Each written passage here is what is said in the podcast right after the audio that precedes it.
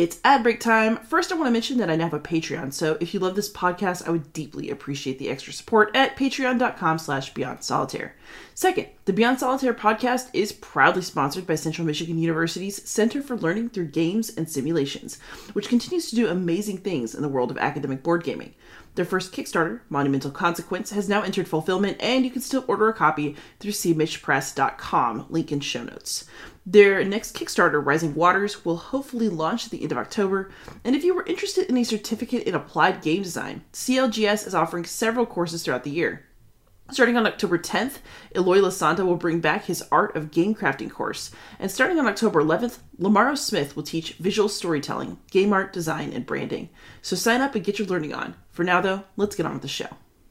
Hey gamers, just a quick note there are a couple of sound issues on this episode due to a faulty internet connection, uh, but I let the interview stand as is because I still think it's well worth listening to. Thank you so much for your patience. Hey gamers, it's Liz Davidson from Beyond Solitaire. This week on the pod, I have a very special guest. This is Ada Sayan. She is the Peace and Conflict Program Director at Kuzbashina, which is an NGO based in Turkey. And she's also a game designer. We're going to get to that. How you doing, Ada? I'm doing very fine. How about you? I'm doing great. So you're in Turkey right now where it's really late at night. So thank you so much for coming on to talk to us. No worries at all. It's it's nighttime for me. That's perfectly fine. so how uh tell us about Kuzbashina. Uh how um how new is it as an NGO? How has it developed?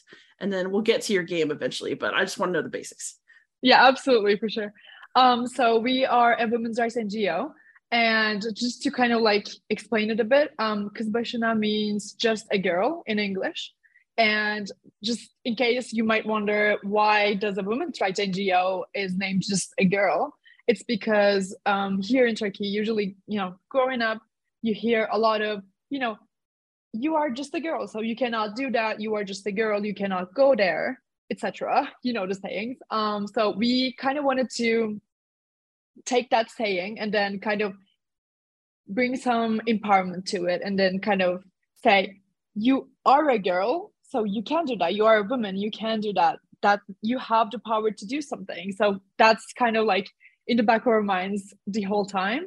Um, we are founded in ankara so the capital of turkey. And basically we um, are concerned with anything about women's rights um, civil rights also. But um, it could go anything from women's empowerment in any any part of the world um, to femicide. So you know, kind of domestic violence. Um, all we try to cover anything that concerns women. Um, so we've been operating since 2017 and um, since then we did a lot of great projects i've been i've only been in the ngo for the last two years so i'm just like finishing up my two years now before I joined in, um, they did many one of a kind projects. Um, some of them were about directly um, femicides in Turkey. So basically, we have sadly a lot of them. Um, so and once you have a lot of femicides going on, you some at some point you kind of stop keeping track of it, and it's it gives you so much pain that you start forgetting. Sadly, so um, they kind of wanted to put that into perspective. And for example, they just um, researched every the history behind every one of those femicides, and then they created little um, codes, the QR codes, and then they put it where those women have been killed, just to remind people that here a woman was killed. It was called Digital Carnation Project, and it was awarded by Facebook's P2P project. Um, and then they also did um, Turkey's first um, domestic violence um, court, you know, court case. So basically, they just took different um, groups of, you know, lawyers, you know, people interested in law and legal processes, and um, they kind of did a mock trial, which was one of a kind thing because we have again a lot of these types of domestic violence or femicides going on, but no one is trained pretty much. They don't teach yeah. that in law school here. So they kind of wanted to teach that. So it was also one of a kind. And then we have, you know, continuously going projects. Um, and I our one of our latest and one of the biggest ones was the Women in Command project, which is probably why I'm here for. It is, but we're gonna get there a bit more. So you're a peace and conflict program director. What exactly does that mean? That sounds like a very cool job. Yeah. So um how it came to play is that I kind of started as, you know, your regular volunteer. I would do anything they would give me. Um, and then I kind of went into different projects. I did one with, um, I had the chance to actually coordinate one with Nike. It was on women's empowerment and sports, etc. And then, funny enough, um, when I started doing the Women in Command project, um, we realized that we are actually expanding in that area as well because while most NGOs might just go into one area like protecting women um, from you know domestic violence or just responding to femicides, we kind of try to expand in all the ways possible. So we have, for example, a humanitarian program director as well. Once the Women in Command project started, we realized that we actually needed one um, for peace and conflict, women who got hurt in peace and conflict, and as well as women who should be deciding during peace and conflict as well. And in the meantime, we had the chance to kind of expand not only the Women in Command project, but also go into, you know, little tasks and little projects similar to that one. So we decided that it was time to kind of create a program under that title.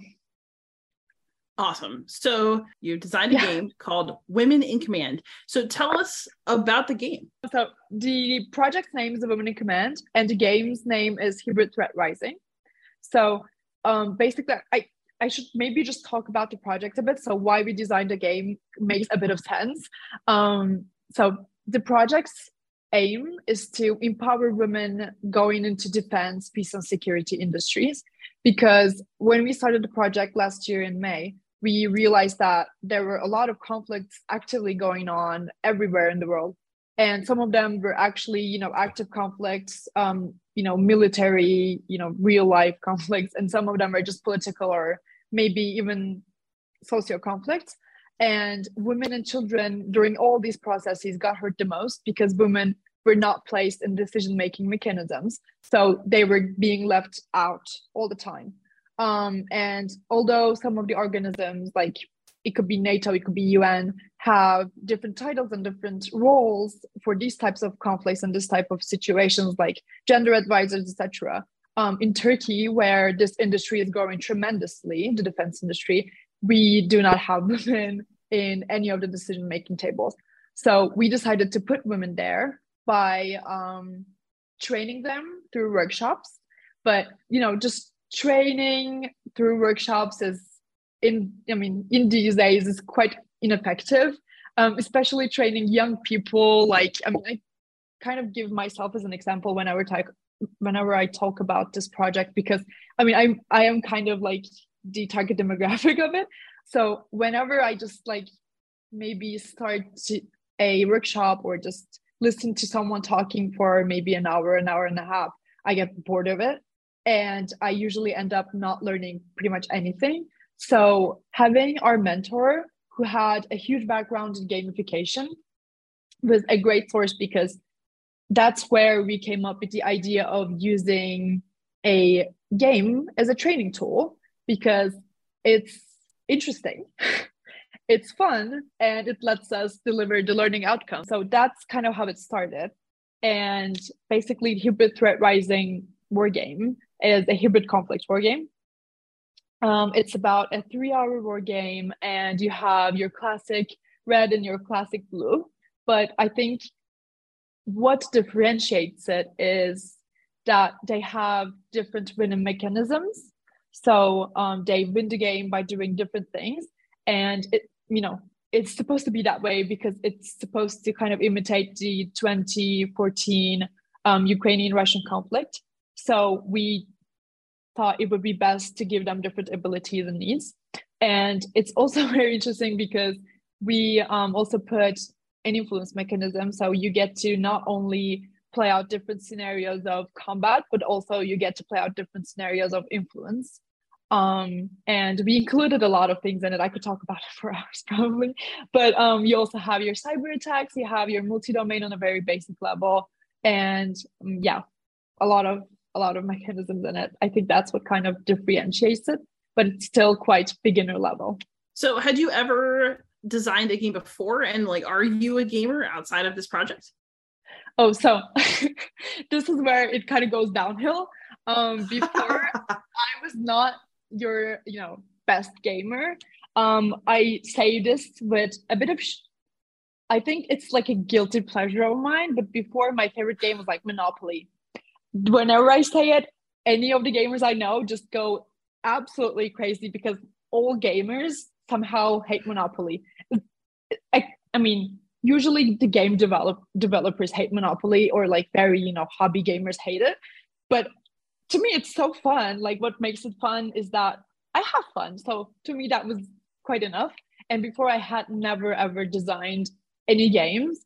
I um I did kind of like simulations. I had um, organized a mock NATO um, conference. So that was what came the closest to designing a game. Um, but that was pretty much it for me.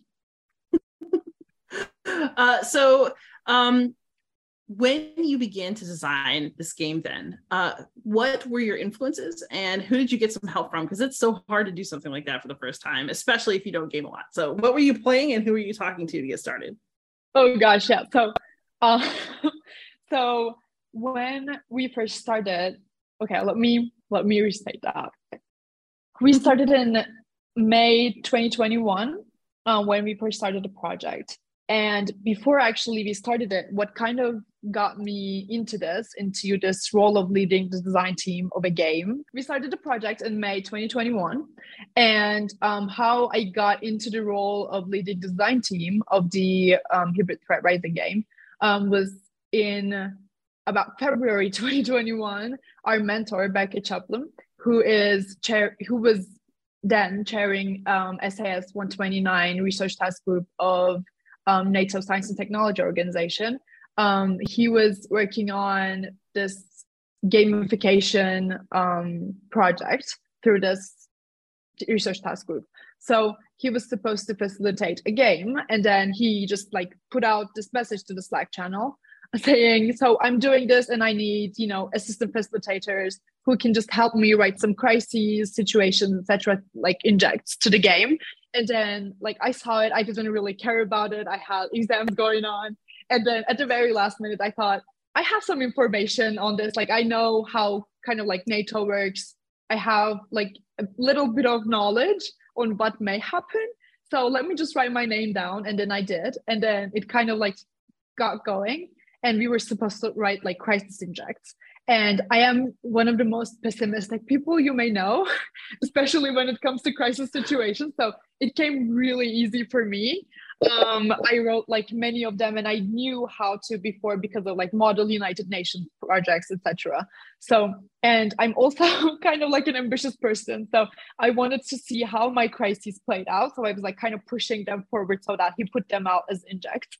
And w- the more I saw how they played out and how people responded to it, especially, you know, these people I never knew from before who were, you know, um, from the military or who were experts in their own areas on um, cybersecurity. Um, I was really amazed of how fun it was to create something and then see people react to it, see people kind of play it out, and then see how they thought about and you know just kind of observe their thought processes so i was kind of like amazed by it but then i just forgot about it because i had more exams um, and then time passed by and um, he kind of um, came back and said so we have this women in command project going and then would you like to take part in it to lead the design team and i somehow said yes to this day i don't know what pushed me to do that because i had no idea what was kind of expecting me but I said yes. And then I was in a different city in Turkey and they got me here in Ankara. And we started kind of rolling this whole um, design team. And it was a lot of blood, sweat, and tears for about a whole summer, for about four months. Um, but I think what made it the most, I mean, it had its, of course, ups and downs because it was my absolute first time doing something this big. Um, but also, it was really amazing because we got to work with absolutely amazing people. I had um, Burke as my mentor. We worked with Imaginetic from Canada. We worked with Tom Fisher and Stephanie Game from there. Our design team was amazing. I think one thing I should maybe mention is that in Turkey, we have no um, serious, you know, war game designers. We have game designers who design, you know, apps or maybe just, you know, fun games, not serious games. So we had to create our own serious game design team by kind of, you know, doing different interviews, pulling people here from here and there. And it came out just amazing. And I got to work with absolutely brilliant women designing this game for women mostly. Um, and our influences. So at the beginning, we started, you know, by playing games to kind of get some inspiration from it. We played, I think my first ever war game is Memoir 44, which is, which a, is a great game. Yeah, it's a good start. It was really fun. Um, and I remember being completely like lost. It's a very easy game when I look back at it. We still do tournaments but UK Fight Club but when I look back, um, Burke had told me to kind of like learn how the rules work, how it's played, etc. I was lost. I was long gone. I, I was like just reading the rules and I was just so confused. Like, what does this all mean? Because to like a beginner who knows nothing, pretty much nothing about war games, it's it's not fun. it's just confusing. It was just plain confusing. But then more I learned about it, the more people who were experts in their areas, like Burke or like Tom, explained those to me. It became more fun. And I think what made this process, this, you know, mm, passioning was that people were so nice and so accommodating. So Memoir 44, that's a really I don't I guess that is probably a pretty ambitious place to start. So what about your experience of jumping into a war game impacted your design of this game later? Because you've mentioned that your game is um is very beginner friendly. So how did you communicate what you wanted to communicate while also keeping the game accessible? Because you now know how that feels to jump into yeah. a game that isn't. Yeah absolutely so um when we first started we worked with you know again imaginetic um, with tom fisher as mentor and he knew absolutely perfectly what I was thinking when I was, you know, going into a game. He kind of like put us through a series of workshops where he introduced us to how to design a serious game. And I think that's the process that made it so much more easier to design the game because I mean, I did not have maybe years of background into this, but I kind of knew the fundamentals and i yeah. knew how the beginner mentality worked and how a, you know maybe like a basic turkish woman mentality worked so working with the design team who were you know people like me um, about my age about my background um, more to design side but i mean we were pretty much thinking the same things. We always turned back inside and asked would we play this game? Is this game easy to understand? And does this game teach me something? So these were these were about three fundamental questions we always asked. And designing the game um, so we are quite the ambitious team. And we wanted to make it as perfect as possible. I'm just going to admit that. Um, no game is perfect but we wanted to just make it you know one of a kind thing uh, you know having all the learning outcomes in it. And we have like a whole whole table where we had so many like learning outcomes like this was connected to this this was connected to this etc and then as we continue to add them and add them and add them as you can guess it got a little bit complicated. And then at some point we had to kind of look at it and say okay this is just too much. Um, at one point even our own design team was kind of getting lost into all of the mechanics all of the you know different rules etc and then at that point we had to kind of turn back inside and kind of simplify the game level by level by still keeping it informative and just keeping the learning outcomes in it. And what makes it accessible, I think, is that um, design process. Because, I mean, I always say this, but it's not mutually exclusive. It's a game designed by women for women, it's also for men or anyone else. But we kind of know how we think especially in Turkey, especially about Turkish women who have no background of wargaming or you know military abbreviations, military sayings, etc. So we know how we think, and that's kind of like the first step of it. And the second step of accessibility is that we added so many facilitators to it that we have, for example, an awesome rule book. It was consulted to many, many, many experts. It was designed in maybe like three months, just the rule book, so that you just do not get lost in it, but you actually follow like kind of like a way and then you kind of flow right into it. You are able to find what you search for. And we kind of like, we could pre guess some of the questions women asked. And we had a lot of time actually play testing it not only during the summer but also going into like september october etc so we kind of like put all those questions and put all those outputs into the rule book so that when you have it the, for the first time in your hand you're able to actually learn about the game and then find what you're looking for. Um, a second aspect of it were player aids so once you have so many mechanics and then like so many stuff going on because that's kind of like the truth. You have a lot of going on in the game even though it's easy we call it beginner level. It's still a lot for someone who's just starting because you probably don't know about all these mechanics. Just so you have once you begin laid out without having to flip pages what you have to do just in front of you very clearly and it's also very nice looking i could say. So it's actually really like fun and nice to look at it and then play it.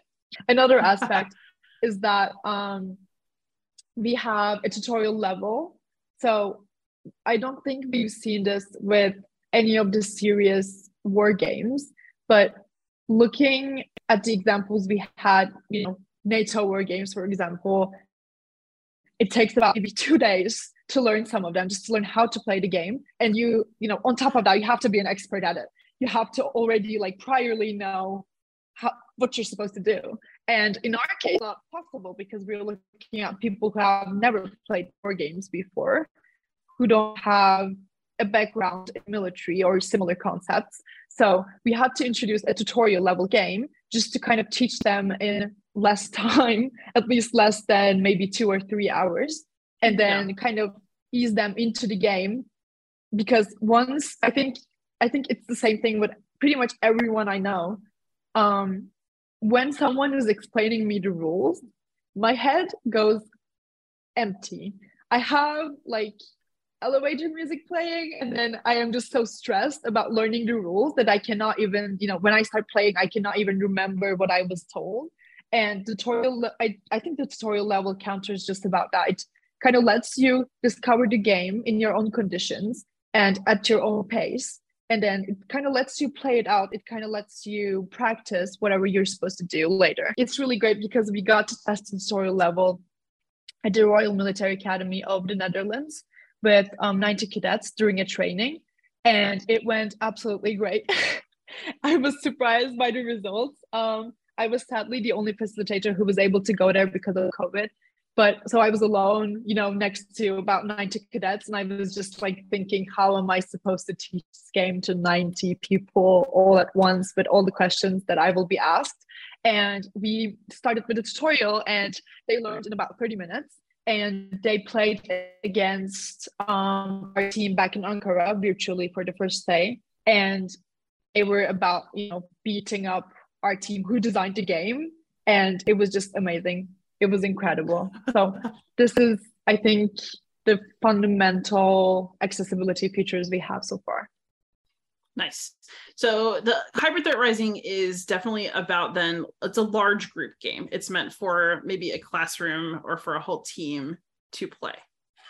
Um so it's you can play it one versus one but also you can play it you know by teams up to five people. And then after maybe like seven or six, I personally do not recommend it because in you know those group settings or in those team settings, um, so for that purpose we designed a mega game. It lets you kind of create that you know operating team and then you have those different teams acting out you know for blue for example or for red acting out different um, parts of the game so we also did that.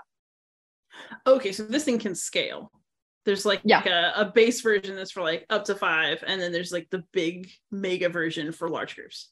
you mentioned learning outcomes earlier and how you had some learning outcomes, but then you had to cut some. What uh, ended up being the ultimate focus of the game? And then what things did you end up sort of cutting because it took away from the the focus of what you really wanted to teach?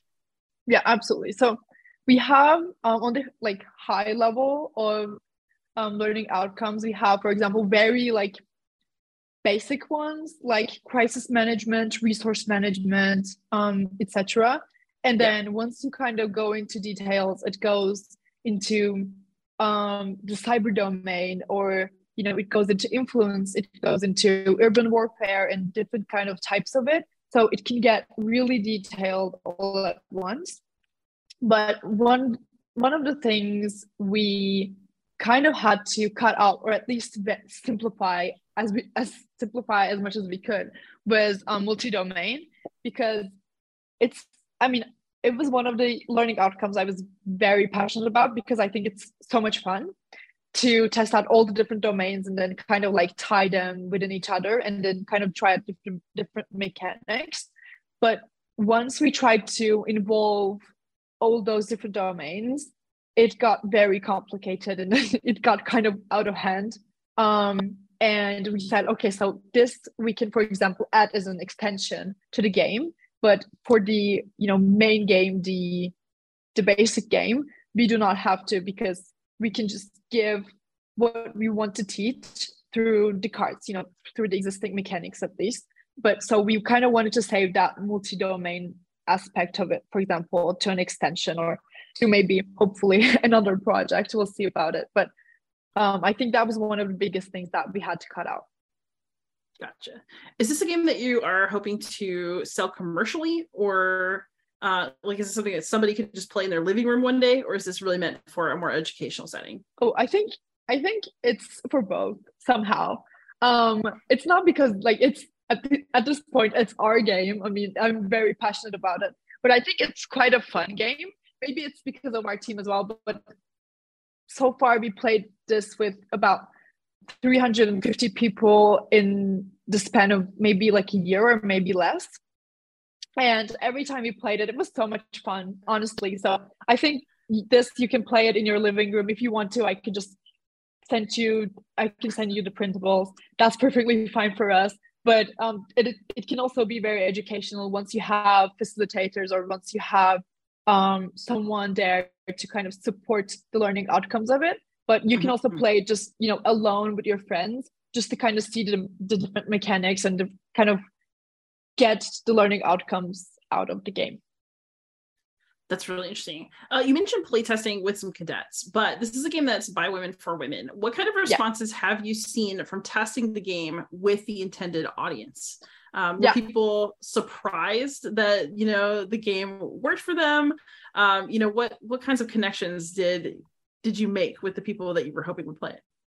Sure. So so this is one of the parts of the project that I'm very passionate about, especially connecting with people because you know going into this we had no idea that we would be able to connect with this many people we were very amazed by the you know the interest that we got for example even this podcast this was never ever something we had hoped for or imagined but it's great to be here.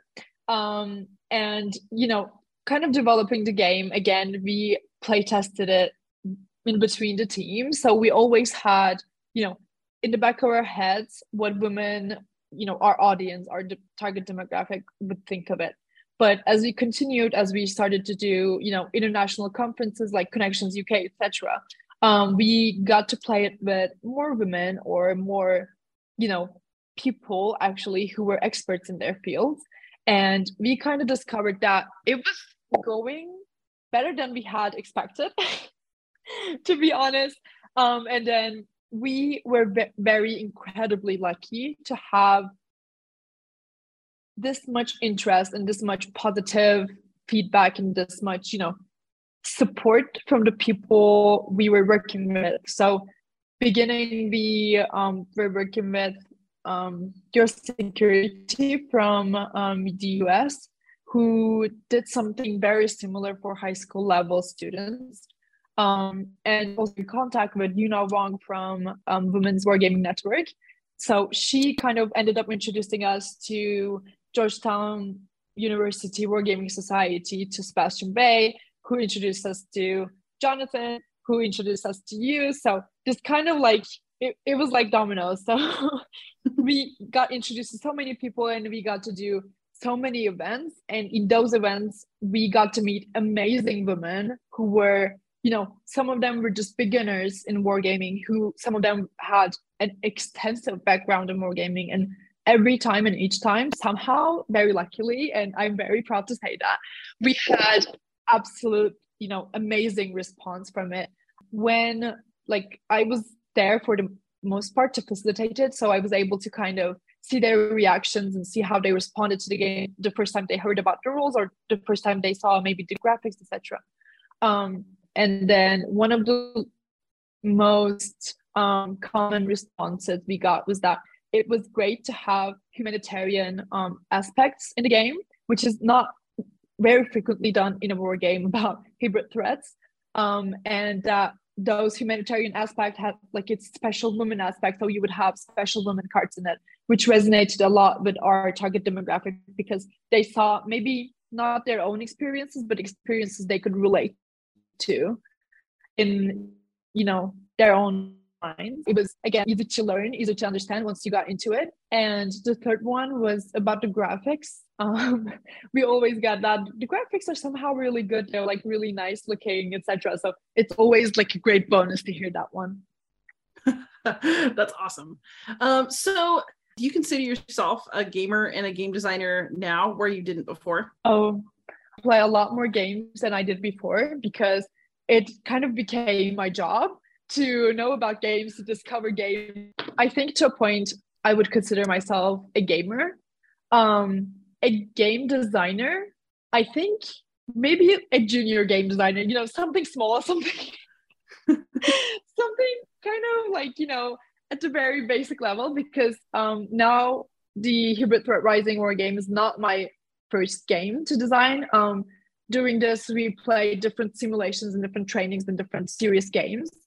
So I would maybe to an extent um able you know, I would maybe to an extent consider myself a game or simulations designer at this point, but hopefully more to come. And then I would be a lot more confident in considering myself one. Well, I think that you are one. If you're doing the job and the game's there, then you're a designer. Um, uh, so uh, I, I always ask my guests this: What are you playing for fun right now, if anything? Oh gosh, um, Civilization Six. Nice. yeah, that's that's what we're playing, and let me tell you, we've been, you know, we are just insane about it. It's, I don't know why or how, but we are playing it all the time when we're not working, especially with Burke, who also is my mentor. So like we're always together. Who's like kind of like a brother to me. So we are always together playing it, and then we kind of got the whole team who were no, who they are not gamers. Let me tell you, they don't like most games, but we kind of got them playing it as well, and we're having so much fun. But at the same time, we're playing Catan, which is just amazing. It's a very you know basic game you can just play with friends who don't really like gaming, but they kind of like the competition of it. You know, it's fun. We tried to con- kind of discover different games, um, mostly commercial, so we can play with friends. But the one that I'm playing the most right now is Civilization it's Absolutely amazing. It's very detailed. It's so much fun. You can you can do so many things in it. It's crazy. I love it. And then if people want to talk to you, they have questions and want to find you online, where can they do that? So if anyone has any questions or wants to learn more about the project, they can reach me personally through my LinkedIn. Or um, if you want to know more about the project, you can check our website, Kızbaşına's website. Um, you just write Kızbaşına in the English alphabet. Um, and that's pretty much it. We also have Instagram, but most of the content there is Turkish. So um, I would doubt that anyone would be interested in that. But if you are, it's the same thing, the same name. You can just search it and find it. Nice. And I will be putting all of that in the show notes for those of you who are curious out there. Um, and if you listen to this podcast, you probably know I can be found everywhere online as Beyond Solitaire. Uh, Ada, thank you so much for coming on and giving us your time and telling us about those amazing projects. Thank you so much for inviting me. It's really amazing to be here. And, you know, everyone knows that I can talk about the project and the game for hours and hours on end. So it was really hard to kind of limit myself and say, okay, just just calm down, just limit yourself, and then you will be fine. And just talk about the basic stuff. But it's really amazing to be here and talk about talk about the whole thing to someone who's you know as interested and who's having you know so much fun. So it's great. Thank you so much. All right. So those of you who are out there listening, please like, subscribe, comment, ask questions, and most of all, happy gaming.